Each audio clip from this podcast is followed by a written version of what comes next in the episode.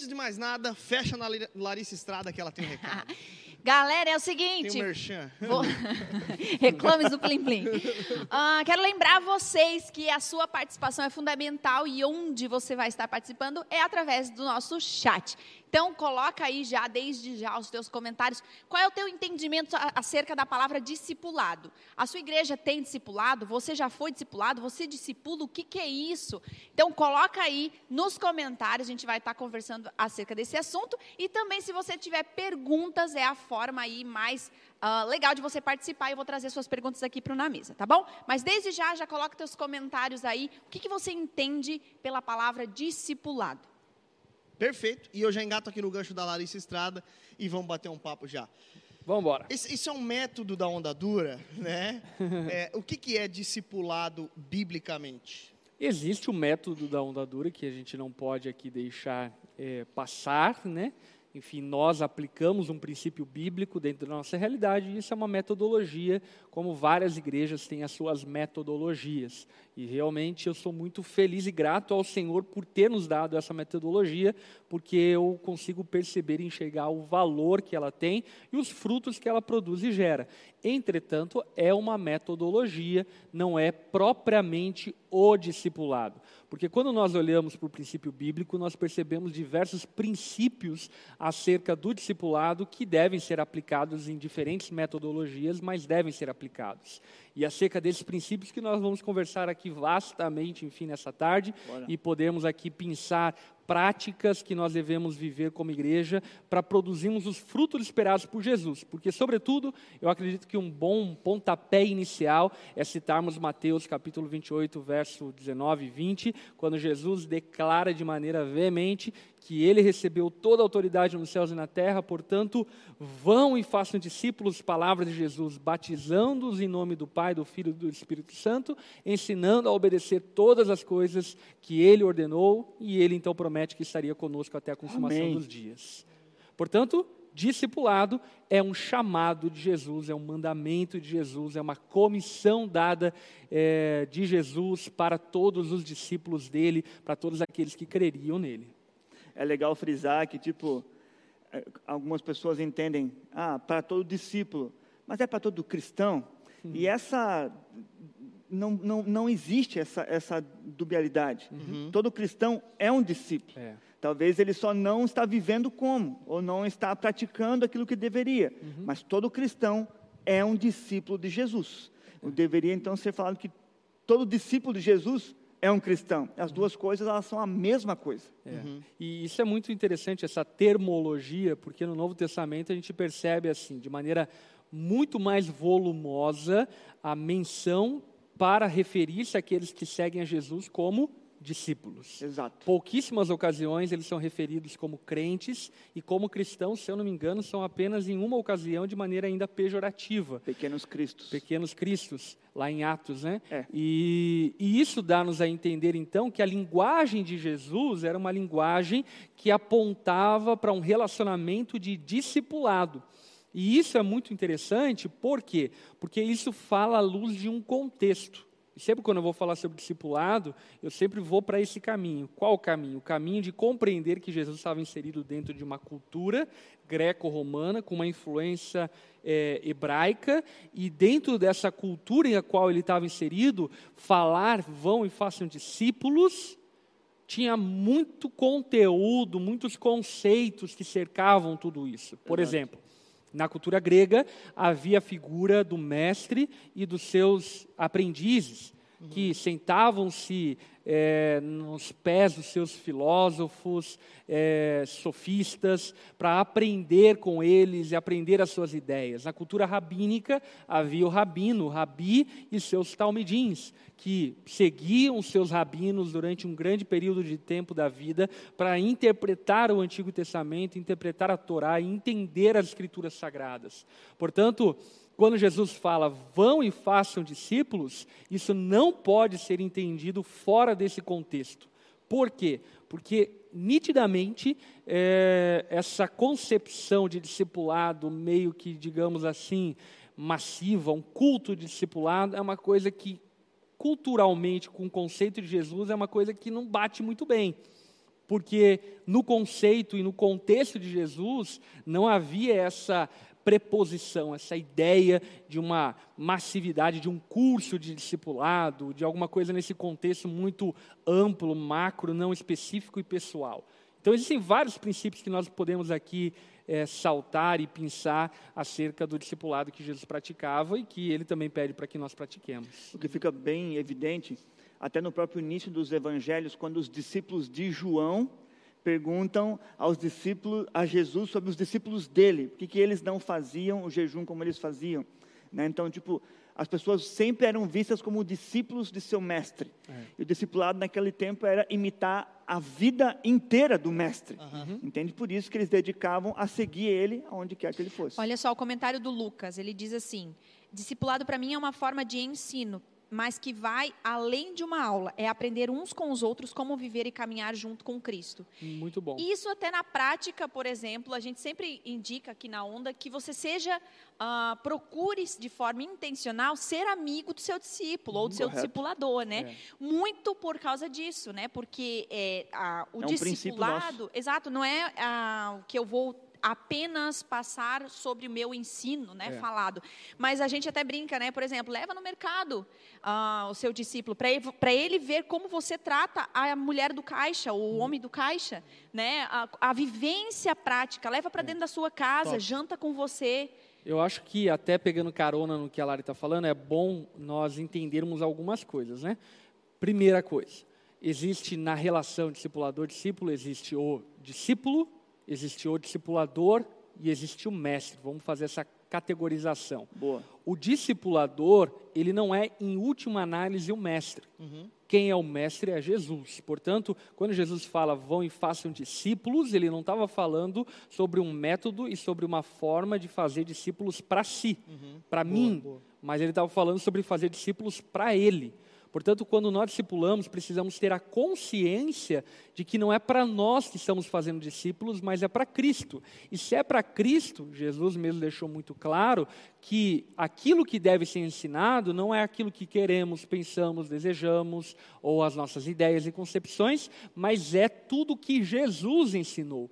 Portanto, o compromisso do discipulador é ensinar o que Jesus ensinou. E de maneira que óbvia, a gente já pode afirmar que o discipulador, ele só pode ser de fato um discipulador eficaz se ele estiver cônscio, completamente consciente, completamente cheio dos ensinos de Jesus ao ponto de poder transmitir para o discípulo.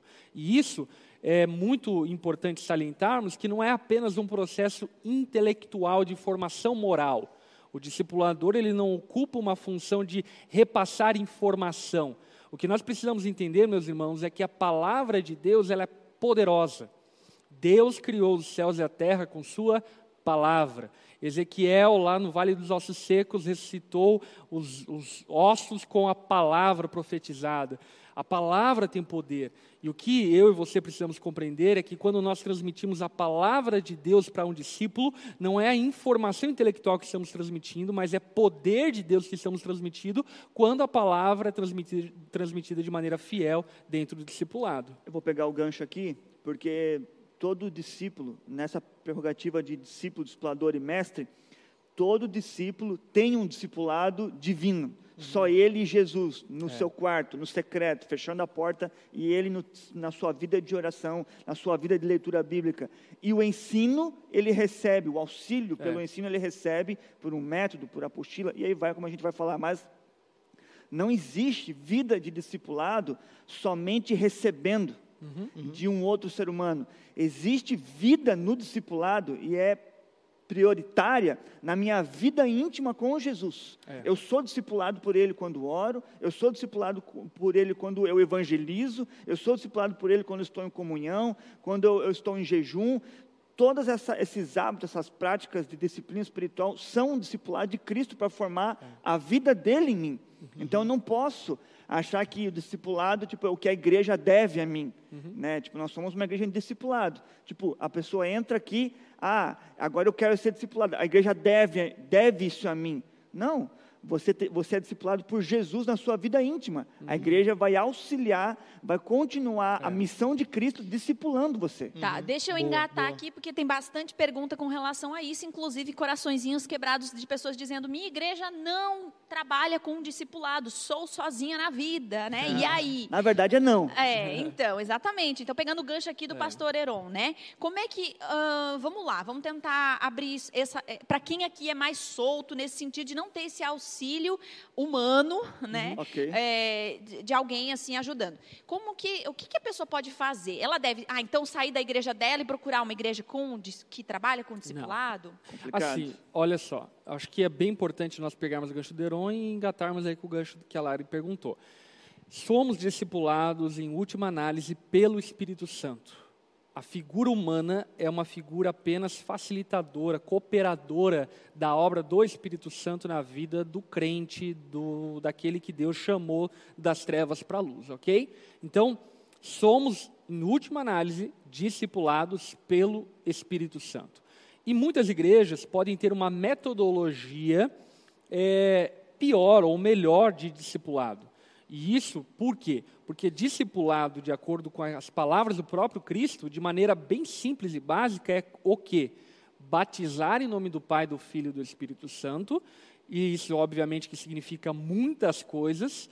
Significa, por exemplo, morte para uma velha natureza, nascimento para uma nova natureza, significa imersão na vida de Cristo, significa você se tornar revestido do Espírito Santo, participante do corpo de Cristo e assim por diante. E segundo o que Jesus fala é ensinar todas as coisas que eu lhes tenho ordenado. Portanto, é, existem vários métodos para se fazer isso. E eu acredito que uma igreja, ainda que usando um método falho, ou pior, ou melhor, ou seja lá o que for, enfim, Ou nenhum. ou nenhum, está fazendo isso. Enfim, está batizando e está ensinando as coisas que Jesus ordenou. Agora, a efetividade disso aí é um outro problema. Aí o que eu diria para essa pessoa é o quê? Enquanto talvez não haja essa clareza de um método que, de alguma forma, possa é, colocar os princípios bíblicos de maneira mais práticos na vida da igreja, enquanto isso não acontece, a minha sugestão para você é o quê? Tenha uma vida devocional incrível, enfim, de estudo da palavra, de leitura de livros, e comece a praticar isso, ainda que de maneira embrionária, com quem está chegando na igreja.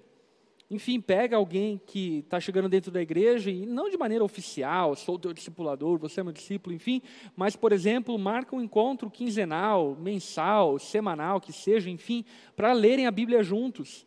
E dessa forma você vai estar praticando o discipulado e, de alguma forma, interrompendo um ciclo e um processo, talvez, que não tenha sido tão benéfico na formação cristã daqueles que Sim. estão na igreja. É, isso é- eu- era outra pergunta que eu ia fazer, né? Eu, eu quero incluir na, nessa pode pergunta falar. que foi dada ali, porque assim, não é porque a igreja não tem um discipulado modular, né, como a gente já, Deus nos deu aqui, que não tem discipulado lá, porque todo pastor vai falar, não, nós estamos vivendo o discipulado, porque para alguns pastores, a cultura deles é que o discipulado é dado do púlpito, então o São pastor vai métodos. responder isso, mas o que ela tem que assumir para ela é os novos convertidos que estão chegando, eles precisam ser ensinados. Então Uhum. assuma isso. Eu, eu duvido que um pastor vá disciplinar você porque você está cuidando dos novos convertidos. Ah, mas eu também quero ser cuidado. Então ache alguém em Uhum. sua igreja que você admire, que você veja que ela tem um princípio e uma vida moldada no Senhor, de jejum, de oração, de exemplo, de integridade, e fala: Você pode caminhar comigo? Seja humilde e peça isso. Uhum. É, a, a pergunta da Kathleen, né, que é, é bem isso aí que vocês estão falando. Ela fala assim: ó, na minha igreja a visão é muito patriarcal. Não temos autonomia para fazer discipulado, pois o pastor dá a entender que ele não está presente para controlar o que está sendo feito e falado. Como devo proceder? Nesse caso, ela já tem uma, uma certa, um certo bloqueio até do próprio pastor, dizendo: olha, eu não quero esse tipo de coisa na minha igreja, né? Olha, aí? eu, não- eu não posso aqui afirmar, porque eu não conheço o contexto da igreja da irmã aqui, É. né? Mas a fala dela é uma fala que me dá calafrios, porque de alguma forma aponta um sistema ditatorial e é um sistema que não é bíblico, não é, é, saudável e que não produz vida na igreja. Portanto, eu acredito que você, se de fato é como você está falando aqui, eu não sei, eu estou só usando aquilo que você afirmou, Se de fato é dessa maneira, enfim, controladora, manipuladora, que a igreja sua está funcionando, você deve sim procurar a orientação dos líderes da igreja, é, tentar corrigir esse erro, conversar com o seu pastor, porque esse, sem sombra de dúvida, não é o caminho bíblico de uma igreja. O caminho bíblico de uma igreja não passa por essa, esse sistema ditatorial de controle da vida das pessoas. É. E agora vamos lá, né? Pelo amor de Deus. É, alguma igreja cercear a liberdade que os membros devem ter de estudar a Bíblia junto, de orarem juntos, de compartilhar, confessar seus pecados uns aos outros, enfim, a igreja que se coloca na posição de cercear essa liberdade, na verdade, não parece nem um pouco uma igreja. Tem algo errado. Eu inspiraria ela a entrar em um tempo de oração, pedindo que Deus reverta essa postura, e Ele responde orações até hoje. É, amém. Perfeito. Eu acho que tem uma, uma, uma frase até é, que, que diz que antes de eu começar, e aí eu já pergunto se tem como dissociar isso, o ser um discípulo antes de fazer discípulo, né? Começa com essa postura, É. de fato. É, esse é o problema, inclusive, e eu reconheço, histórico nosso como onda dura. Uhum. Quando nós estabelecemos uma metodologia, seja ela qual for, a nossa tendência com o passar do tempo é automatizarmos ela tanto ao ponto de perdermos os critérios nessa automatização. Inclusive, como onda dura, nós passamos e estamos passando por diversas etapas de correção em relação a isso. Por conta do quê? Por conta de que, quando nós começamos a discipular e praticar a metodologia do discipulado, o Heron, por exemplo, que está aqui, foi um dos primeiros caras que eu comecei a discipular, isso há 11, 12 anos atrás. Na verdade, é aos 14 anos, né? É verdade, né? Foi no primeiro ano da tua conversão. Quando não tinha nem chegou. material, era só lendo o Tito mesmo. É verdade. É, enfim, 14 anos atrás que nós começamos a, a praticar o discipulado, e eu lembro que o Heron era um dos poucos que eu comecei a discipular lá naquela etapa, naquele tempo, enfim. Eu era um novo convertido. É, E isso foi o que então a igreja tinha que responder no cuidado desse novo convertido. A onda naquele momento, lá em maio de 2007, tinha lá suas 50 pessoas, talvez, e eh, o Lipão já discipulava os líderes ministeriais, entre alguns aí, e daí ele perguntou, cara, você quer, ter, você quer ser discipulado? A minha resposta ela foi totalmente sem lógica, na verdade. Não, sim, mas eu não sabia o que, que era. Ele falou, ah, então a gente vai ler a Bíblia junto. E a gente começou a ler a Bíblia- a junto. E daí depois foi se aperfeiçoando por causa de material, desafios, e aí vai. Mas daqui a pouco eu abro mais. e eu olhando para isso, o que eu quero dizer é o quê? Que Deu bom. deu, bom. Não, mas, a- Deu tá, tá caminhando, né? Tá- mas o que eu quero dizer é o quê? Que quando nós começamos a praticar isso, é, eu tinha muita consciência do que eu estava fazendo e discipulando os caras que estavam ali próximos de mim, eles passaram também a ter consciência do que estavam fazendo e eles, por sua vez, começaram a discipular outros e assim outros e assim por diante.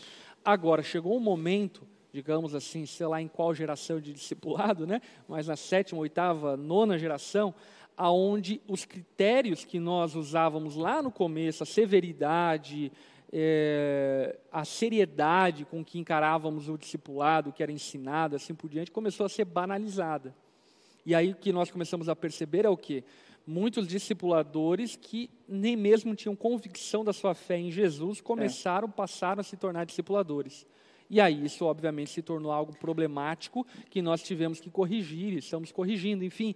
Mas é, isso é importante nós salientarmos, por quê? Porque isso ocorre exatamente quando se estabelece uma metodologia. E é uma mentalidade natural, enfim, pragmática que você vai estabelecer para que as coisas funcionem. E volta e meia você vai ter que corrigir a rota. Agora, voltando lá para a tua pergunta original, sim, o, o discipulador precisa, antes e acima de tudo, ser um discípulo. E isso é essencial. Por quê? Porque aquilo que você vai estar transmitindo para o seu discípulo não é apenas informação intelectual, mas é a sua vida. É aquela coisa de Paulo lá em 1 Coríntios 11, 1, quando ele fala: Sejam meus imitadores, como eu também sou de Cristo. O que Paulo está demonstrando, enfim, nessa simples menção, é que, primeiro, ele tinha um compromisso de imitar Cristo. E porque ele tinha um compromisso de imitar a Cristo, então ele podia chegar para alguém e dizer: Me imita, porque eu estou imitando a Cristo. A tua segurança não é porque eu sou bom. A tua segurança porque eu estou comprometido em imitar a Jesus, então você pode me imitar porque eu estou imitando a Cristo. Uhum. E isso dá-nos a entender exatamente o fato de que é, o discipulador não pode apenas estar encaixado numa metodologia, tipo assim, pega o material e discipulado e ensina para o teu discípulo. Não. Ele precisa ser um discípulo de fato de Jesus, comprometido com Jesus, comprometido com a palavra de Jesus. Inclusive, eu estou aqui na minha mão com um livro que eu considero um grande clássico do Dietrich Bonhoeffer, O Discipulado, ou O Discipulado. Esse livro aqui é fantástico, porque ele vai abordar uh, nos primeiros capítulos aqui, eu não sei até quantos capítulos, enfim, mas ele vai é, pontuar aqui primeiro e acima de tudo a vida do discípulo. Uhum. E depois ele vai falar sobre o discipulado. Falando, por exemplo, o primeiro capítulo sobre o emblemático histórico debate A Graça Barata falando que ser discípulo de Jesus não significa abraçar uma graça barata, mas significa abraçar uma graça preciosa que te custa tudo. Uhum. Seguir a Jesus custa tudo, custa toda a tua vida. E, portanto, se alguém não fez essa entrega total a Cristo, de morrer para si mesmo, viver para Jesus, compromisso com a palavra, não quer dizer não errar mais, não quer dizer ser, enfim, completamente reto em tudo que faz, mas significa ter um alto compromisso com Jesus. Se essa pessoa não fez isso, ela não está preparada para ser um discipulador. E a, o momento que ele escreve esse livro é, é o momento quando a Alemanha nazista está emergindo uhum. e ele está vendo dezenas, milhares, milhões de cristãos dando para trás nessa gíria popular uhum. sabe? Ficando com receio do que o Estado poderia fazer é. a eles se eles não negassem a vida em Cristo real. É. E daí ele fala, gente, isso é uma graça barata. Uhum. Vocês uhum. estão pegando a graça que Deus deu a vocês e tornando ela barata. Barata no sentido do que? Qualquer, qualquer situação que o Estado, outros homens estão tentando fazer você desfazer sua fé em Cristo, você já não se firma falando, não, eu creio em Jesus. Eu sou um discípulo de Cristo. É. Então ele escreve esse tratado praticamente. E sobre... ele morre de forma trágica também. Ele foi um Marte. Ele foi enforcado, enforcado. pelos nazistas porque ele não negou a fé, porque ele, ele estava pregando. Ficou preso. Quando... Esse livro é escrito na prisão, não é não? Eu não, eu não acho lembro que é agora. Outro, resistência e submissão que ele escreve ah, é. na prisão. Acredito que sim, é verdade. Isso aqui é ainda um período anterior. Mas olha só, só vou ler aqui, um, já que estamos falando sobre isso, vou ler aqui uma marcação que eu fiz no livro. A graça barata é a pregação do perdão sem arrependimento do pecador, é o batismo sem disciplina eclesiástica, é a comunhão sem confissão de pecados, é a absolvição sem confissão pessoal. A graça barata é a graça sem discipulado, é a graça sem cruz, é a graça sem Jesus Cristo vivo e encarnado. Meu Deus. E Jesus deixa bem claro o custo de seguir Sim. a Ele em é. diversas parábolas, em diversos momentos dele com os discípulos, né? Exatamente. E isso fica evidenciado por Jesus quando ele mesmo declara de maneira veemente que quem quiser ser um discípulo dele deve negar a si mesmo, tomar a sua cruz todos os dias e o seguir. Portanto, aqui, vamos lá, né? Você não pode ser um discipulador se tampouco você é um discípulo. E você só é um discípulo se você negou a si mesmo, toma a sua cruz todos os dias, é comprometido com a palavra, negando as suas vontades, negando a sua carne, em obediência cativa a Jesus. Se você não é essa pessoa, você não deve ser um discipulador, você não deve ensinar ninguém, porque você não tem nada para ensinar ninguém. Na verdade, você precisa ainda se converter a Jesus precisa arrepender-se dos seus pecados, se humilhar diante de Cristo, e isso é um ponto crucial, porque, por exemplo, várias metodologias de discipulado, vamos aqui citar algumas, né? G12, MDA, enfim, tantos outros. E aqui, eu não quero aqui, é, aqui eu não quero criticar e falar sobre essas, enfim, metodologias, mas eu quero apontar um erro comum em todas elas, inclusive na nossa metodologia, como eu mencionei anteriormente. Uhum. É quando você perde o padrão do discípulo. Uhum. Ou seja, você sistematiza e automatiza tanto discipulado ao ponto de que você já não tem mais critérios para avaliar o que de fato é um discípulo. E aí você vai perceber, por exemplo, pessoas que não têm nenhum compromisso com Jesus, liderando uma célula, liderando um grupo discipulado, discipulando outros. E aí o que acontece nisso? O pior de tudo, você dá à pessoa autorização para ensinar aos outros aquilo que ela mesma não sabe. Hum. E aí os outros vão aprender aquilo que ela mesma não sabe, mas vão aprender de maneira Uau. distorsiva, e quando aprendem de maneira distorsiva, vão transmitir e viver de maneira distorsiva. E essa é a realidade do Brasil. Qual que é o problema brasileiro, por exemplo, do que diz respeito ao evangel- evangelicalismo nominal? O grande problema do Brasil é que nós temos uma massa de supostos evangélicos cristãos que não tem nenhum compromisso com Jesus, que não conhece a palavra de Deus, que não tem nenhum compromisso com a igreja por conta dessa banalização do discipulado. Assim, o que é muito triste é que muitos estão vivendo essa banalização, mas sem culpa nenhuma. Porque a igreja não está promovendo esse ensino, não está promovendo essa vivência no dis- discipulado. Mas também tem o outro lado, que nem todo mundo é inocente nessa lógica aqui. Porque você deveria olhar pa, para a palavra, você deveria ver ah, irmãos, escritores, pastores que te influenciam, que estão vivendo isso e falar: tem algo errado na minha vida. Eu devo me, me aperfeiçoar, eu devo me encaixar na vida ministerial de Cristo, que é fazer discípulos. Eu lembro que em nossa igreja mesmo, anos passados, muitas pessoas não se denominavam um discípulo de Cristo até que fossem discipuladas, até que entrassem e recebessem uma apostila do seu discipulador. Elas ficavam talvez ali, talvez meses, se chegasse a um ano sem estar eh, no dis- discipulado dentro do seu grupo pequeno, elas não, elas não se preocupavam, não, não abordavam os seus compromissos com a igreja, muito menos com o reino, porque na mente delas, elas só se professavam discípulos de Cristo quando estavam no método, quando estavam na estrutura de discipulado. É. Um erro terrível. É, e, e aí, né, até entrando até no que vocês estão falando, ah, sobre esse lance de que o discípulo, ele precisa ser antes um discípulo, depois para se tornar um discipulador. E existe aí, ah, então, depois que você se torna esse discipulador, qual é o objetivo? Por quê?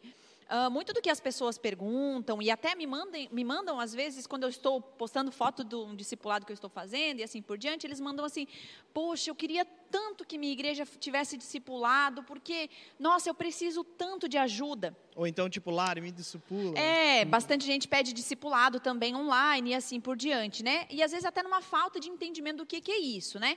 Qual que é, a, a, geralmente, a ideia que é passado sobre uma pessoa externa olhando para isso, né, para esse método, uh, que é a ideia de ser cuidada no sentido de tipo assim, tá, eu, eu tenho com problemas no meu casamento, eu preciso ser discipulado.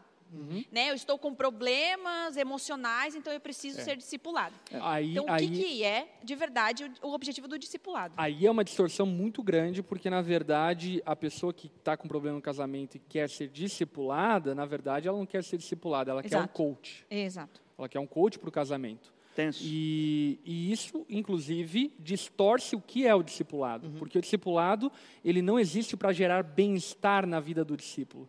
O discipulado existe para gerar vida cristã na vida do discípulo. Ou seja, obviamente que você vai abordar questões conjugais, mas até mesmo quando você abordar questões conjugais, você não vai abordar sobre o pressuposto da necessidade do discípulo, mas você vai abordar sobre o pressuposto dos princípios bíblicos que ele deve viver dentro do casamento. É. E isso é uma. Parece até por vezes que é a mesma coisa, mas não é nada a ver. É, é o oposto, é o outro lado da moeda. É você encarar e entender que o objetivo do discipulado, na verdade, é formar Cristo na vida do discípulo, é formar ele de tal maneira que ele se pareça e se assemelhe com Cristo em tudo que ele faz na vida dele, em todas as áreas, seja financeira, familiar, casamento, seja, enfim, nos negócios, aonde ele estiver agindo, ele se assemelha a Cristo. O, o discipulado que eu recebi desde 2007, ele foi inicialmente foi um discipulado para que eu, para que eu entendesse o que estava acontecendo comigo. Eu tinha recebido a salvação, logo a conversão, eu fui instruído, fui batizado e agora eu precisava compreender o que essa nova vida me levava a viver. Mas respondendo a ela, né, o discipulado ele me auxiliou assim, no momento em que eu era um novo convertido, o discipulado me instruiu.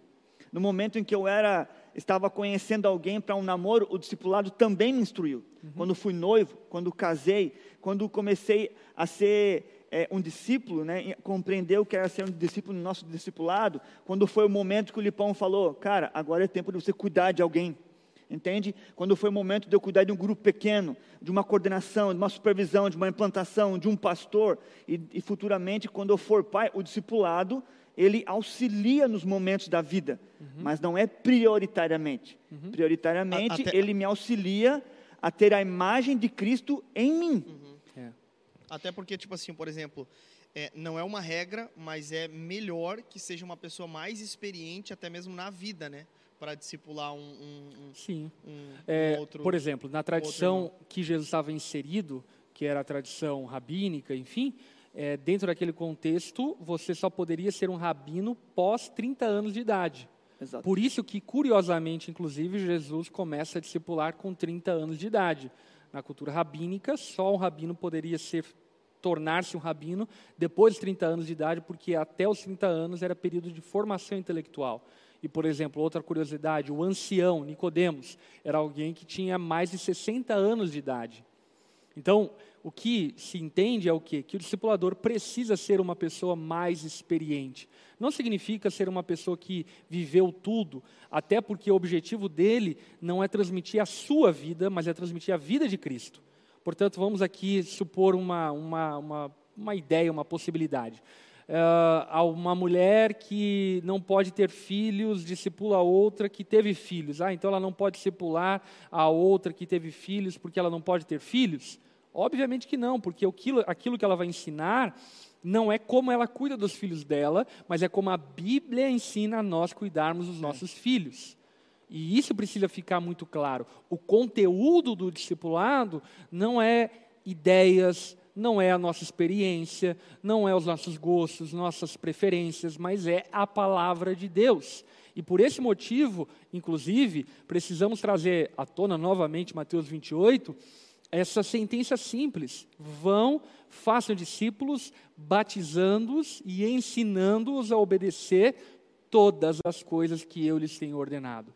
Portanto, o conteúdo do discipulado é qual? O conteúdo do discipulado é palavra de Deus. O conteúdo do discipulado é Bíblia. E é óbvio que nós aqui temos recursos né, dos mais diversos, a teologia sistemática, é, doutrinas já sistematizadas, catecismos, confissões, enfim, nós temos aqui recursos na nossa tradição para podermos organizar esse ensino de tal forma que o discípulo possa reter melhor o conteúdo, que não propriamente e necessariamente uma teologia bíblica, começando de Gênesis até Apocalipse. Né? Então você pode, de maneira sistemática, organizar o discipulado a tal ponto que o discípulo retenha verdades bíblicas de maneira ampla, ainda que não tenha passado versículo a versículo até Apocalipse. É, a, até com relação a isso, por exemplo, de forma prática, né? É, eu estou discipulando duas pessoas que eu não discipulo de forma, e até queria que a gente abordasse esse assunto daqui a pouco, mas de forma a torná-las líderes, né? Mas eu, eu assumi essas duas meninas agora para cuidar delas, né? Por entender o tempo que elas estão vivendo e precisarem disso, né? Então, elas são da onda, são, né, são ovelhas aqui da igreja. Então, ah, eu lembro que no começo, assim, no comecinho do primeiro discipulado, elas abriram o coração delas, enfim, eu entendi que eu precisava pastorear de perto elas, né? E aí, um, o que, que eu ofereci de material, né? E geralmente problemas emocionais, casamentos e assim por diante. E eu pensei assim, ah, vou fazer um livro que fale sobre casamento ou um livro que fale sobre problemas emocionais para abordar e poder conversar com elas, poder cuidar delas, né?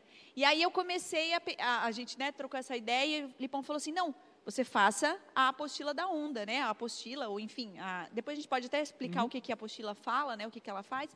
Mas por quê? Porque a gente precisa entender que o discipulado ele não conserta a, a, os problemas talvez mais atuais, mas coisas mais profundas que serão pilares na vida dessa pessoa. Então, por exemplo, Agora a gente estuda muito, ensina muito e no final a gente até conversa um pouquinho sobre como é que foi, como é que ela está resolvendo essas situações e tal. Por quê? Porque eu entendo que se ela conhece Deus profundamente, né, ou que ela entende algumas coisas é, específicas sobre Deus, ela vai conseguir uh, resolver os outros problemas da vida é. dela. Então, por isso que é até entendível é. que o discipulado não pode ser só por causa dos problemas pessoais, mas uhum. um ensino muito mais Senão é profundo é terapia, da vida. Né? Né? É, e isso que a Lari mencionou, eu falei vagamente é, anteriormente, eu acho que é importante a gente trazer aqui um enunciado claro para todo mundo entender. Discipulado não é coach.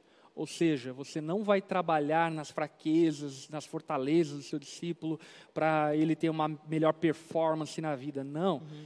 Discipulado é ensinar o discípulo a ser cristão. Basicamente é isso. Ensinar ele o que Jesus espera dele. E o que é interessante é que a última lição do discipulado é qual? Vai e faça discípulos. Portanto, o que nós precisamos aqui também entender que ser um discipulador não é um chamado específico, não é um chamado para alguns, não é para pessoas especiais, mas é um chamado para todo discípulo. Ou seja, se você é um discípulo de Jesus, que tem é, bebido, sido nutrido pela palavra dele, tem sido alimentado pela palavra dele, cedo ou tarde você precisa ser um discipulador. E se não for, você não está honrando o discipulado do Espírito Santo na sua vida.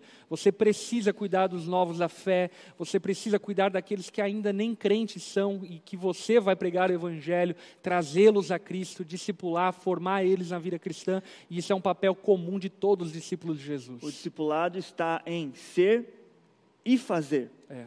é aquela velha lógica, é os dois lados da mesma moeda.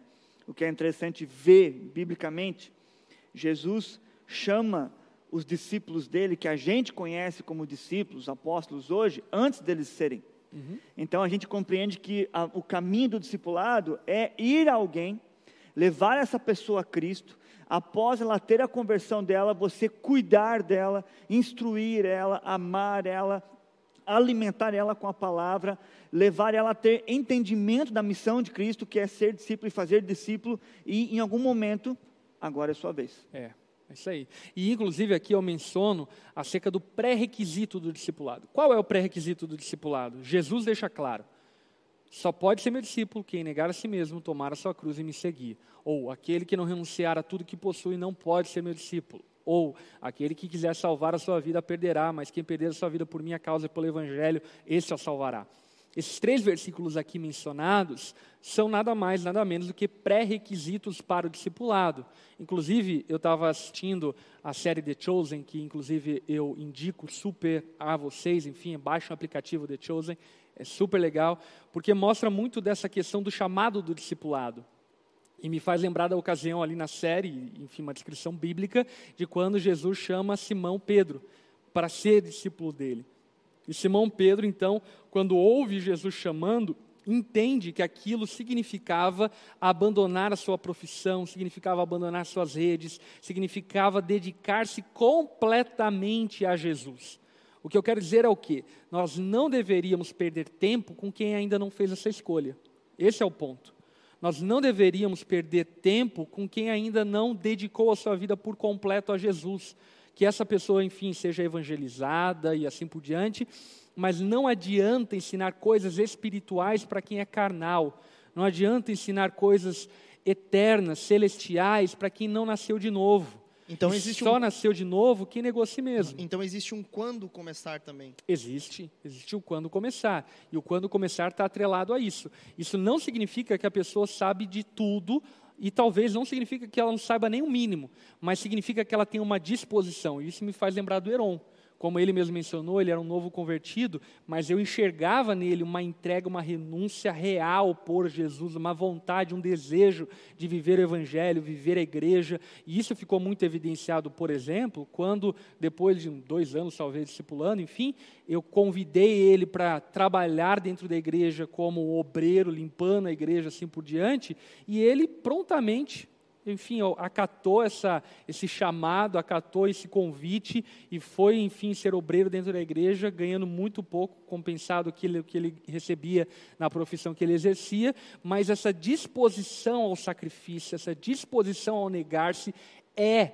essencial e um pré-requisito para o discipulado. Como o Bonhoeffer mesmo fala, e eu vou ler novamente ele aqui na página do livro O Discipulado, né, página 64, ele fala o seguinte: Jesus deixa avisado que para cada um já estaria preparado a sua cruz, talhada e designada por Deus. Muito Deus. se fala a respeito da cruz de Cristo, mas pouco se fala acerca da nossa cruz. Inclusive, eu escrevi um livro antigo, A Cruz, enfim, que vai passar por uma reedição provavelmente esse ano ainda, para eu relançar ele, é, aonde eu falo exatamente sobre isso. Que Cristo carregou uma cruz que nós não poderíamos carregar, para que nós carregássemos a cruz que Ele preparou para que nós carregássemos. Boa. E aquilo que o Evangelho nos mostra é que existe uma cruz personalizada para cada um de nós. E essa cruz, ela é o instrumento de mortificação da nossa velha natureza, o instrumento de mortificação do Adão que existe em nós, é o instrumento de mortificação das nossas vontades, para que sejamos discípulos. E se nós não estamos com uma cruz no lombo, negando a si mesmo, nós não estamos preparados para sermos discipulados, não estamos preparados para estudar teologia, não estamos preparados para estudar as coisas de Deus, porque todo o conhecimento e informação intelectual que teremos sem essa cruz se tornará instrumento de vaidade e será instrumento de, de demonstrar para os outros performance e não propriamente de vida cristã que exala a vida para os outros. Mais um pouco da minha experiência como discípulo. É, algo que eu posso resumir, que nos anos em que fui discipulado aqui em Joinville, nos primeiros anos, 2000, vamos lá, 2007 até, 2000, até 2015, é, todos esses anos, o que me foi dado foi a mente de Cristo, foi a cosmovisão cristã.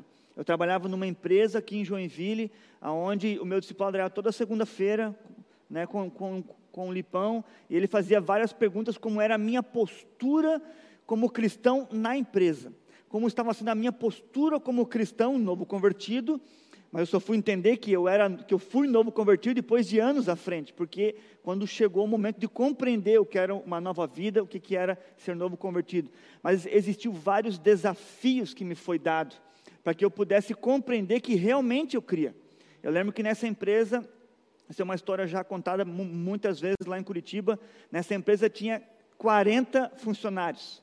O Lipão um dia perguntou: quantos funcionários tem? Tem 40. Então eu te desafio, como seu discipulador, a você evangelizar os 40. E dito e feito. Passados um ano, não foi da noite para o dia, no dia em que eu pedi a demissão, para que eu pudesse então adentrar a, a, trabalhar de forma integral, limpando os banheiros da igreja, a última pessoa a qual eu evangelizei como uma forma de me desafiar, crendo no evangelho, foi o meu gerente. E daí eu não tive a demissão. Ele me demitiu para que eu pudesse receber então aquilo que me era direito. Então o, o discipulado que eu tive e que todos devem ter é o discipulado de desafios para a formação da vida de Cristo em mim, para que você realmente acredite, viva e, e compreenda que você realmente crê naquilo que você diz crer. E não me faltou desafios quando eu assumi um GP Nova Brasília, para quem da Nova Brasília está vendo isso, estamos hum. juntos enfim, nas implantações, não me faltou é, desafios que me, que me fizessem formar a, o, a, o caráter de Cristo, a vida de Cristo, em casa, com a minha irmã, com a minha mãe, no trabalho, nas pessoas da igreja, meu, meu caráter estava muito distorcido. Uhum. Tive muito problema para chegar ao pouco que tenho hoje da vida de Cristo em mim, uhum. entende? Tive discussões que eram por por falta de caráter. O Lipão observava isso e no discipulado, seja na semana ou na outra semana, ele falava: Cara, eu vi como você reagiu. Ou eu vi como você tratou a Ana. Eu vi como você tratou a sua namorada Ana. Eu vejo como você trata aqueles que são liderados por você. Isso não se assemelha a Jesus. Uhum. E daí trazia a Bíblia para moldar o meu caráter a se assemelhar ao de Jesus. Não foi fácil, Estamos a caminho ainda. Esses desafios, eles vinham, então, do discipulador. Sempre. Sim, sempre. Mas essa resposta, então, só pode ser dada se o cara, de fato, é um discípulo. Exatamente. Senão vira uma, uma máquina se, pragmática. Se, se, esse cara não é um discípulo, na verdade, ele vai patinar, ele não aguenta. Ele, não ele vai achar infantil vai só, só, só, casca, né? É. Vai fazer só por... Ele vai achar que não, não há necessidade dessa vida é, disciplinada, dessa formação, né? É. Eu mesmo, quando estava ainda tendo meus primeiros momentos de, de, de, formação em discipulado, eu sou três anos mais velho que o Lipão, mas na minha mente eu achava aquilo meio erro, errado. Uhum. Tipo, faltava humildade em mim reconhecer a autoridade do meu discipulador, de que ele estava me dando aquilo que eu não tinha, aquilo que eu precisava, e que era por meio dele que isso iria acontecer. E Deus trabalhou. Entende? Só que me vinha esse, essa angústia. Pô, o cara é mais novo que eu, rapaz. Olha, olha os dreads dele, co- coisa feia, tá ligado? pra quem não sabe, o Lipão já usou dreads, enfim. Então, um moleque, tá ligado? Eu acabei de sair do quartel, enfim. Mas não, mas quando a palavra de Deus era aberta, a instrução vinha, eu tinha que aquietar. Eu tinha que ficar em silêncio, porque era Jesus falando para mim que, ele, que eu tinha que me formar à semelhança dele, por meio de um discípulo dele. E o que é interessante, até novamente citando o discipulado do Bonhoeffer, Que merchan hoje, hein? Meu Deus, da- ele pagou, gente. Ele Caramba. pagou por isso. mundo cristão, manda livro para nós. Dietrich Borro, festa é por você, irmão.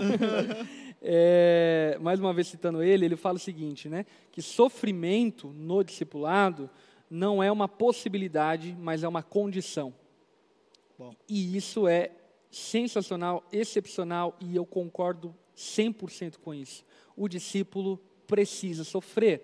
E é óbvio que isso não se faz assim, tipo, eu discipulando Heron, vou expor ele ao sofrimento, vou zoar com a vida dele para que ele sofra. Não, mas o processo de formação do Heron, ele vem com os processos de dores da vida dele. Eu acompanhei, enfim, toda a vida do Heron até aqui, e acompanhei diversos processos de dor, de sofrimento, de angústia, que pela instrução bíblica que ele estava recebendo, fazia ele suportar, e sendo então agora preparado para suportar isso, ele então se tornava mais parecido com Jesus na medida em que passava pelas dores e sofrimentos que ia O passando velho ao longo da homem vida. saindo e o novo homem É. sendo formado.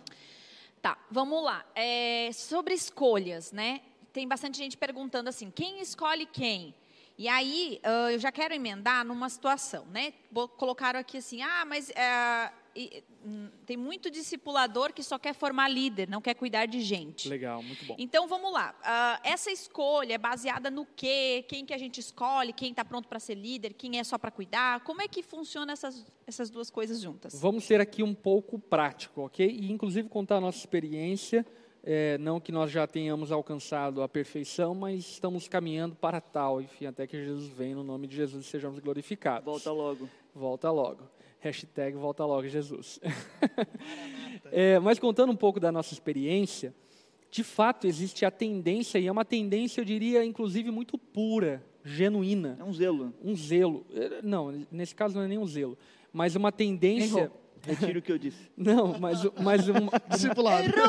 Errou. não, mas uma tendência pragmática. Existe essa tendência. E isso para qualquer líder, enfim, de você, por exemplo, estabelecer um modelo e na vontade de querer alcançar mais pessoas, servir mais pessoas, eh, discipular mais pessoas, você acaba, digamos assim, pegando atalhos para que acelere o processo, para catalisar o processo. Então, por exemplo, ao invés de você ensinar o porquê que aquela pessoa deve ser generosa, biblicamente, enfim, você diz para ela, dá 10%. É. É mais fácil, entendeu? Mas só que quando você fala para aquela pessoa dá 10%, ela não teve o coração transformado, porque a verdade, a palavra de Deus não penetrou no coração dela de tal forma que o coração dela se tornou generoso. Ela simplesmente se amoldou a uma prática de dar 10% dentro da igreja, que é uma prática talvez, enfim, lícita, boa, inclusive coopera com a igreja, mas ela não entendeu profundamente isso. O porquê ela faz, né? E qual que é o desdobramento prático disso? Vai chegar algum dia em que ela vai estar apertada financeiramente e ela não vai dar os 10%, porque o coração dela não foi transformado, ela não entendeu a palavra de Deus, ela não entendeu o princípio da palavra de Deus em relação às ofertas e assim por diante. Então, o que eu quero dizer com isso é o quê? Que o discipulado ele pode ir para esse caminho. E, inclusive, nós, como onda, corrigimos um pouco essa rota. E acredito que a melhor maneira de corrigir essa rota é voltarmos para a Bíblia. E aqui, inclusive, estão os nossos novos materiais discipulado, que foram confeccionados agora nesses últimos anos, é, com produção aí do pastor Fabinho, da Ondadura São Paulo, pastor Emanuel, da Ondadura Porto Alegre, que é o material discipulado número um, material discipulado número dois, que nada mais é do que a nossa confissão de fé. Nós estabelecemos uma confissão de fé comum para todas as igrejas da Onda Dura, é, aquilo que cremos, enfim, como igreja, assim por diante. E aqui no discipulado, nada mais estamos fazendo do que abrindo aquilo que cremos e ensinando a Bíblia. Então, assim, não é nada pragmático. É tipo assim, por exemplo, a apostila número 1, um, a gente fala sobre a Bíblia.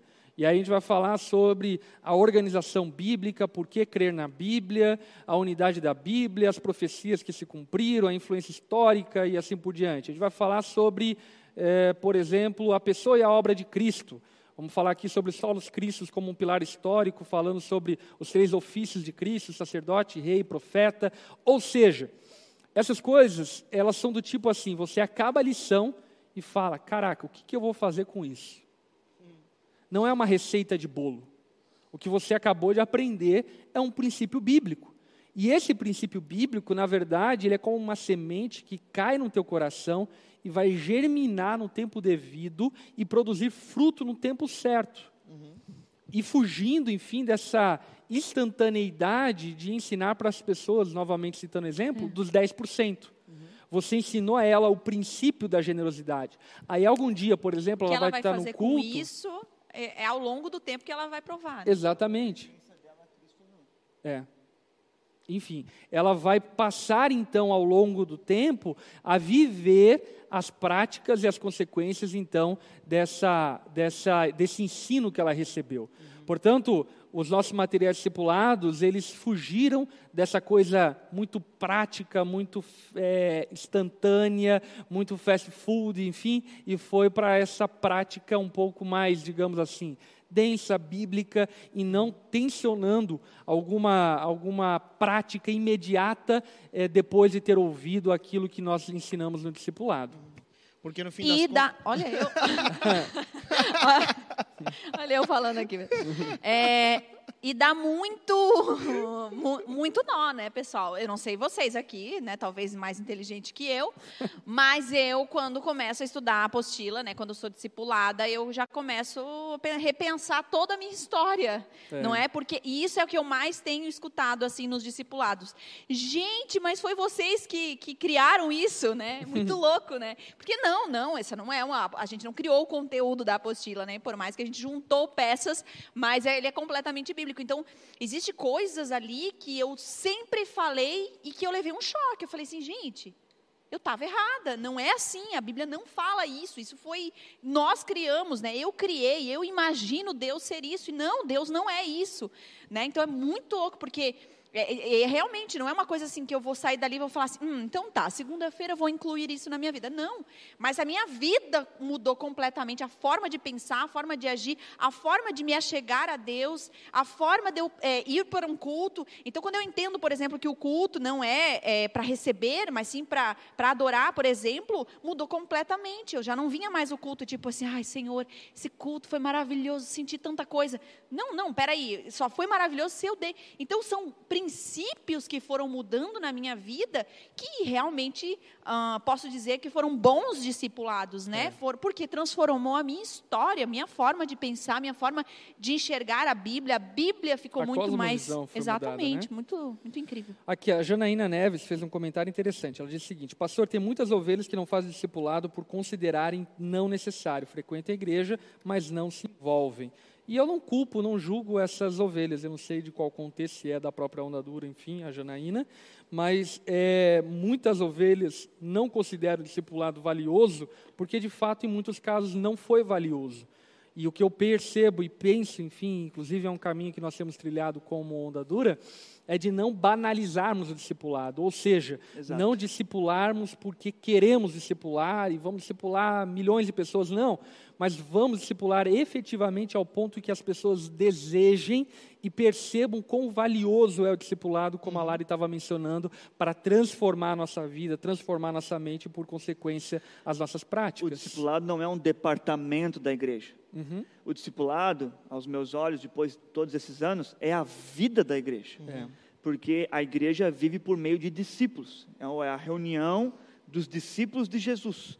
Então, quando não há discípulos, não há igreja. Uhum. Entende? Então, o discipulado é a própria e real vida da igreja, uhum. em ser e em fazer. Uhum. Tem uma até uma coisa que eu acho interessante, porque muita gente tem esse trauma, até pegando o gancho aqui do, do comentário da, da, da Janaína, é, tem trauma de discipulado por conta dessa coisa do paternalismo, dessa autoridade do, exacerbada, da, é, da dominação da ovelha. É, Adão, claro, uhum. né? Mas rola isso mesmo nessa relação de discipulado? Vamos já deixar bem claro que isso não é discipulado. Uhum. Separa uma coisa da outra. Isso não é discipulado. Isso é doentio, é patológico, é. digno de correção. Isso não é discipulado. Discipulado não é pensar pelo discípulo. Discipulado é ensinar o discípulo a pensar biblicamente. Aí. Ou seja, você liberta o discípulo, você não escraviza o discípulo. O discipulado ele é libertador e precisa ser libertador. Ele não é escravocrata. Ele não torna o discípulo um escravo do seu discipulador. Pelo contrário, torna o discípulo um autônomo que agora pode pensar biblicamente por si só e uhum. tomar as decisões da vida dele. Tanto é que, por exemplo, o Heron, como ele estava mencionando anteriormente, eu acompanhei vários processos da vida do Heron, enfim, namoro, casamento, trabalho, sonhos, desejos, frustrações, decepções, descobertas teológicas, enfim, várias coisas eu acompanhei na história do Heron. E o que o Heron aqui pode afirmar é que eu nunca exerci controle sobre a vida dele. Sempre, inclusive os desafios, sempre foram postos na mesa e dizendo assim: Heron, você quer viver isso? Você está disposto a viver isso? Olha, o preço para isso é esse. Você quer isso? Portanto, o discípulo, no caso aqui o Heron, ele foi, ele foi ensinado a pensar de maneira bíblica, a pensar de maneira espiritual, e aí, por sua vez, então, tomar as decisões espiritualmente quando eram se colocadas as opções e as cartas na mesa para que ele escolhesse. Não houve controle e domínio, mas houve perguntas como: Isso é sábio? É. Isso honra Jesus? Uhum. Eu acho que você está sendo carnal. Houve realidade. Uhum. Houve frases que me confrontaram, que me deixaram muito angustiado, me deixaram muito irado, mas no meu recôndito eu pude perceber, cara, estou sendo carnal, não estou aceitando aquilo que a sabedoria bíblica está, por meio de alguém, está me instruindo. Então, a formação de Cristo, por meio do discipulado sobre a minha vida, veio também exortações. E eu tive que aceitar. E nos momentos a qual eu não aceitei, eu me, eu, eu me assemelho a Paulo, que estava só lutando contra aquilo que Deus estava fazendo. Dura aquilo que, de, aquilo que Deus estava me conduzindo. E foi grandes momentos de sofrimento. É, e, mas isso uh, se dá pela credibilidade que o discípulo tem no discipulador. É. Né? Então, por isso que eu vou emendar a pergunta aqui do contextualizando. Ele fala assim, ou ela, sei lá. O que fazer quando o discípulo despreza o ensino e prefere fazer qualquer outra coisa dizendo que é comunhão? E aí eu já vou emendar uma quando pergunta. O discipulador, né? Ah, o discipulador? É. Pode ser também, porque eu quero emendar uma pergunta que é o seguinte, que fizeram lá no comecinho, que é assim, ó, uh, se o seu discípulo, ou eh, se é recíproco, por uhum. exemplo, aqui fala sobre, uh, vamos supor, uh, recebeu ali uma informação, o discípulo tem a opção de, de acatar ou não, e assim por diante, porque a gente só está ensinando ele a pensar. Porém, é, precisa ser recíproco essa vontade de, de, de, de, crescer com o discípulo, com o discipulador e assim por diante. Isso eu estou falando até sobre horário, frequência. Ah, não, hoje não deu. Ah, a semana que vem a gente faz, né? O, qual, qual é a reciprocidade? Precisa haver isso ou não? É o discípulo ele tem que insistir até o fim, ele aprender, ele estar no discipulado e assim por diante. É, é, é o princípio, é o discipulador discípulo. Isso. Ali, né? Olha, é, não foi uma, nem dez, nem vinte vezes que eu, não estava sem nem, eu estava sem nenhuma vontade de ir para o discipulado. Mas alguém estava me esperando lá. Então, aos meus olhos, uma resposta primária aqui é que tem que partir perseverança do discipulador em entender que a, o discípulo está sendo formado, está sendo dado uma, uma renovação de mente, está sendo dado a mentalidade de Cristo ainda nele. E provavelmente ele vai desprezar o ensino, ele vai desprezar as disciplinas espirituais, ele vai, é, o caráter ainda do velho homem ainda vai estar muito vivo nele, ao ponto que ele vai ter essa dificuldade de achar que as questões espirituais são necessárias, uhum. que as disciplinas eclesiásticas são necessárias. Então, houve mais uma perseverança do meu discipulador do que é, nesses não poucos momentos de falta de desejo por estar no discipulado. É. Uhum. É, isso é muito legal. Por quê? Porque o que o Heron ali mencionou é sobre aquilo que falamos anteriormente, sobre a disposição do discípulo a negar a si mesmo. Ou seja, discípulo é aquele que carrega a sua cruz. Isso não significa que todos os momentos do discipulado vão ser agradáveis, vão ser gostosos e você vai desejar estar no encontro discipulado. Não. mas porque você carrega a sua cruz, então você entende que é necessário que esteja lá. E é óbvio, agora voltando lá para a pergunta da Lari, é claro que essa, esse, esse relacionamento é um relacionamento de reciprocidade, ou seja, o discipulador, enquanto homem, aqui não estamos falando sobre salvação, enfim, mas sobre prática de discipulado, ok? O discipulador, enquanto homem, escolhe seu discípulo e o seu discípulo escolhe seu discipulador. E essa, essa escolha mútua, ela precisa existir para que haja um bom discipulado. Por quê? Porque o discípulo precisa admirar o seu discipulador e o discipulador precisa ter disposição em discipular o seu discípulo, e se não houver isso, não vai fluir as coisas e o fruto do discipulado não vai ser gerado e produzido. Perfeito. É, eu acho que, que cabe uma outra pergunta aqui também. Existe um fim nessa relação? Por exemplo, é, será que vai ter um momento onde, por exemplo, a relação é, de um discípulo discipulador, sei lá, de algum material, ou de tempo de vida, ou até de geografia mesmo, né? agora vai mudar. Uhum. É, existe um fim na relação de discipulado? Olha, no discipulado de Jesus com seus discípulos houve um fim. É, no nosso discipulado existe uma dinamização desse discipulado. Querendo ou não, o vínculo estabelecido ele é muito forte porque, enfim, você fez parte da vida e, e isso é muito benéfico, muito bom e é duradouro. Agora, a dinâmica desse discipulado vai mudar, que é o caso, por exemplo, é, da minha relação com o Heron. O Heron hoje é um pastor, um homem, ele é um cooperador do ministério hoje. Ele já não é mais um filhinho na fé que eu estou ensinando ele a ler a Bíblia todo dia, a orar todo dia. Pelo amor de Deus, se eu tiver aqui 14 anos discipulando ele, tendo que algo deu é, errado, puxar a orelha dele para ele orar, algo deu muito nada. errado. Então, assim, hoje vivemos uma dinâmica diferente. É óbvio que o Heron tem é, eu tenho respeito do Heron, ele me escuta, em determinadas ocasiões, quando se faz necessário, ele me recorre e assim por diante, mas não existe mais essa, esse vínculo inicial que houve no passado, e na verdade é saudável que não exista, exista mais, porque isso demonstra que o discipulado atingiu seu objetivo, que é formar um cristão maduro. A aliança, ela continua. Uhum. Agora, o vínculo, que é a perspectiva de estar próximo diariamente, semanalmente, como ocorreu, ela não se faz mais necessária por causa dos anos já de instrução. Uhum. É, teve até uma menina que falou assim, ah, eu fico tão triste porque o meu discipulado está sempre mudando, é sempre outras pessoas, eu tenho que ficar abrindo minha vida para várias pessoas uhum. e tal. E essa é, é, uma, é uma das dinâmicas que não tem muito como fugir, até pelo uh, nível que ela vai estabelecendo na comunidade, né? Uhum. Então... É, o melhor é que se faça um poucas mudanças é. durante a vida. Né? Mas se caso ocorrer, tem que existir uma disposição de ver que Deus está moldando sua igreja. Exatamente. O importante é a Bíblia ser a mesma. É, a palavra ser Agora tem uma Deus pergunta aqui que é: eu posso discipular fora da igreja?